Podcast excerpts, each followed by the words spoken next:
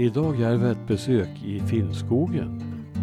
Vi ska till Aspberget och den krönika ifrån Nya Värmlandstidningen den 17 augusti 2013.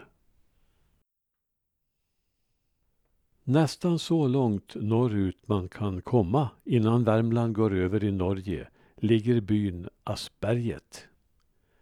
För ett par veckor sedan var jag ditbjuden för att berätta om byns och Nordvärmlands gamla historia när Aspbergets och Ersbergets bygdeförening höll sitt årsmöte. 30 år tidigare var jag till Aspberget för ett reportage och besökte då Hulda Ryen på den gamla finngården Pekela. Gamla Hulda var då en av åtta fast boende i byn och det kändes rörande att tänka på att detta en gång skulle ha varit den största byn i norra Värmland. Mina förväntningar på vägen dit var att gårdarna efter dessa år skulle ha förfallit, att gräsytorna skulle ha växt igen och att jag skulle tas emot av en handfull människor. Så blev det lyckligtvis inte. De flesta husen såg bebodda ut och i det gamla omgjorda fjöset på gården Masla togs jag emot av 30-40 glada människor. Jag hörde det talas på danska, holländska, tyska, engelska, norska och till och med värmländska och förstod av detta att de flesta säkert var sommarboende. När jag bad att få träffa byäldsten visades jag fram till John Bengtsson, 85 år, som inte bara var byäldste utan också byyngste. Det vill säga, John Bengtsson är den enda fast boende personen i hela Aspergets by. Lyckligtvis finns det folk i de flesta husen sommartid och även andra perioder John bor på Nygården som också har det gamla finska namnet Nikkela. Där såg han en gång dagens ljus och han har väl aldrig haft några direkta planer på att flytta därifrån. Han har arbetat med skog och jord och sköter ännu gräsklippning och annat på gården. Men det är klart att det kan kännas konstigt att ha sett byns förändring från den tid skolan var så full av ungar att man planerade att bygga en till i Ersberget. Men sommartid lever byn och de gårdar jag såg ser välskötta ut. Holländske webbdesignern Sjoerd Woos är Aspergsbo från 1 juni till sista augusti varje år. Och så har det varit många år nu. Arbetsdatorn finns förstås med, men frun klarar denna stora stillhet bara några dagar i början och i slutet av hans vistelse. Jag blev förälskad i byn första gången jag kom hit, berättar han. Det blev väl också de två finska bröderna Lars och Mattis som kom och slog ner sina bopålar här. De var de första på platsen och året var 1661. Bröderna var svedjefinnar och liksom alla sådana ständigt på jakt efter gammal mogen granskog att bränna ner för att så sin guldråg i askan. De svedjande finnarna kom flyttande stegvis mot väster allt eftersom de förbrukade skog och ständigt behövde mer. Dessa två kom närmast från Nain i Ekshärad dit deras far ska ha kommit efter att ha flytt i en båt över Ålands hav. Om bröderna var födda i Sverige eller Finland är obekant. Aspergstrakten var den del av Värmlandsskogarna som sist koloniserades av finnarna. Inflyttningen gick från öster och söder längs gränsen ända upp till Trysiltrakten i Norge. Lars och Mattis följdes snart av flera och år 1664 fanns också en Josef med i längderna.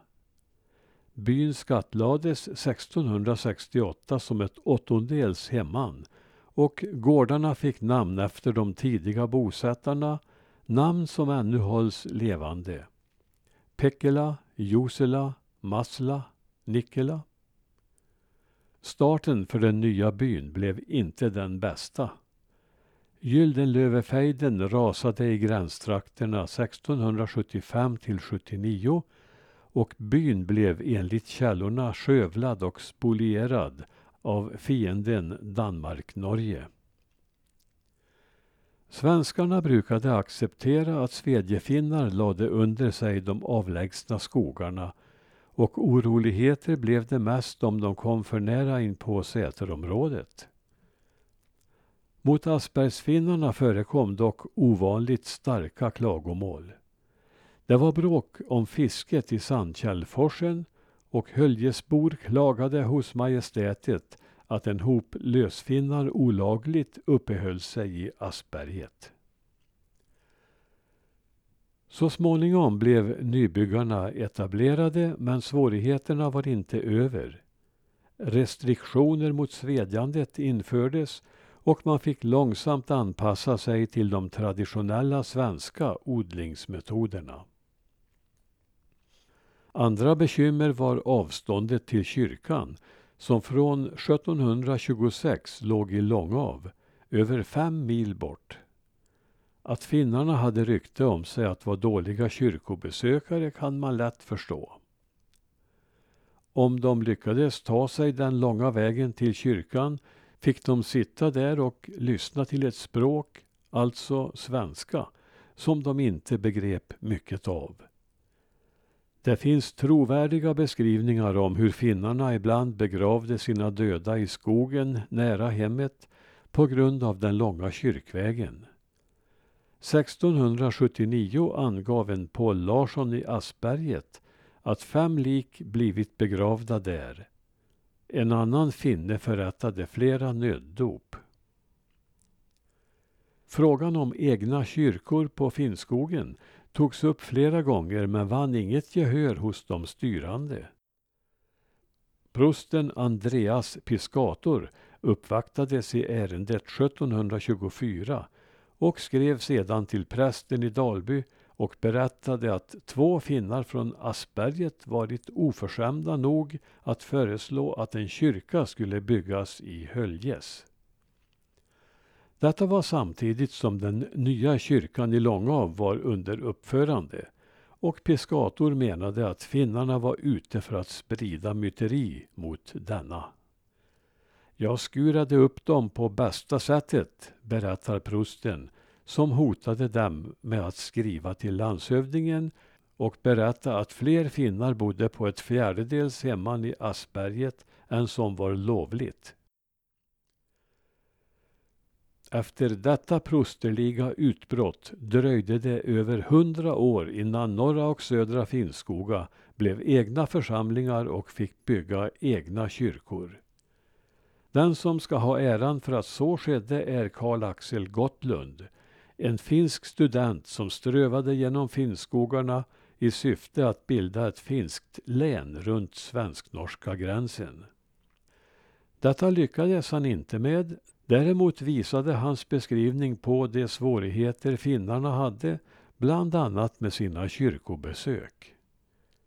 Idag färdas man på en nästan spikrak väg från Klaråsen till Asperget om man inte föredrar vägen som går över grannbyn Ersberget. Annat var det förr. De vägar som fanns söderut var mest att betrakta som ridvägar och riktig körbar väg kom först 1930. Enligt Hulda Ryen var det bättre förbindelser mot norr än mot söder i äldre tid och man åkte till Norge, ibland ända till Röros och handlade. Detta stämmer med författaren Gustav Skröders beskrivning från 1850-talet.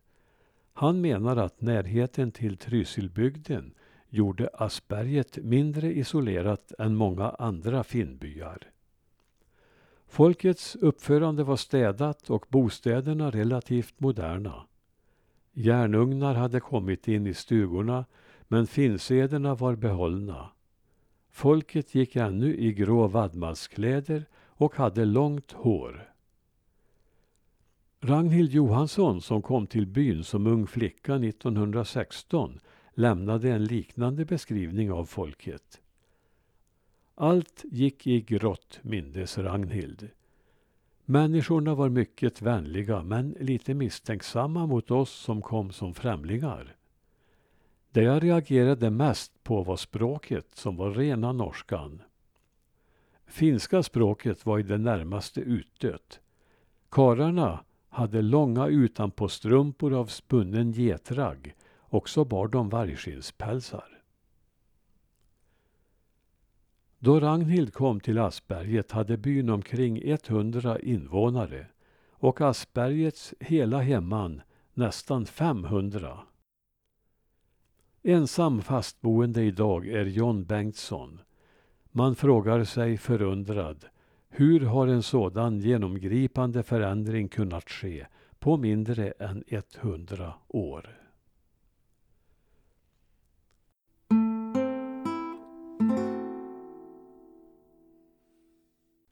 Som en avslutning kan jag också nämna att John Bengtsson nu idag, flera år efter artikelns införande, är död.